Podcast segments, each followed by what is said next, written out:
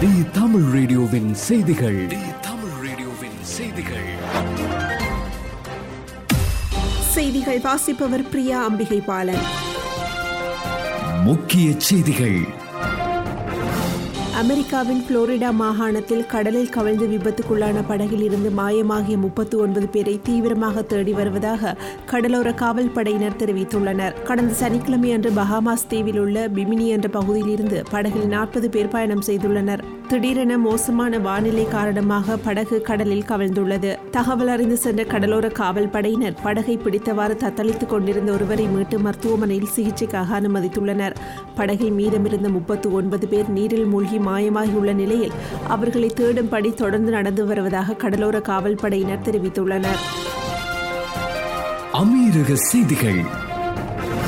துபாயின் மிகவும் பிரபலமான தடுப்பூசி மையங்களில் ஒன்றான ஒன் சென்ட்ரல் தடுப்பூசி மையம் எதிர்வரும் வெள்ளிக்கிழமை ஜனவரி இருபத்தெட்டாம் தேதி முதல் மூடப்படும் என்று துபாய் சுகாதார ஆணையம் தெரிவித்துள்ளது. துபாய் உலக வர்த்தக மையத்தில் செயற்பட்டு வந்த ஒன் சென்ட்ரல் தடுப்பூசி மையமானது எமிரேட்டில் உள்ள வேறு எந்த தடுப்பூசி மையத்தையும் விட ஒரு நாளைக்கு அதிக ஊசி மருந்துகளை வழங்கும் திறன் கொண்டதாகும். ஐக்கிய அரபு அமீரகத்தில் கடந்த இரண்டாயிரத்தி இருபதாம் ஆண்டு டிசம்பரில் துபாயில் தடுப்பூசி இயக்கம் தொடங்கப்பட்டதிலிருந்து ஆயிரக்கணக்கான மக்களுக்கு இந்த மையத்தில் தடுப்பூசி வழங்கப்பட்டுள்ளது. வளைகுடா செய்திகள்.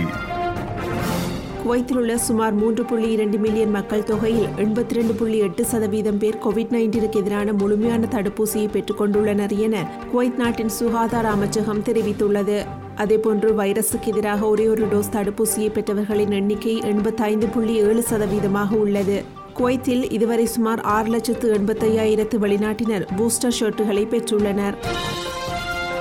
இந்திய செய்திகள். ஏர் இந்தியா விமான நிறுவனம் டாடா சன்ஸ் குழுமத்திடம் நாளை ஒப்படைக்கப்படும் என தகவல் வெளியாகியுள்ளது. கடன் நெருக்கடியில் சிக்கி திணறிய ஏர் இந்தியா நிறுவனத்தை டாடா குழுமம் பதினெட்டாயிரம் கோடி ரூபாய்க்கு கையகப்படுத்தியது.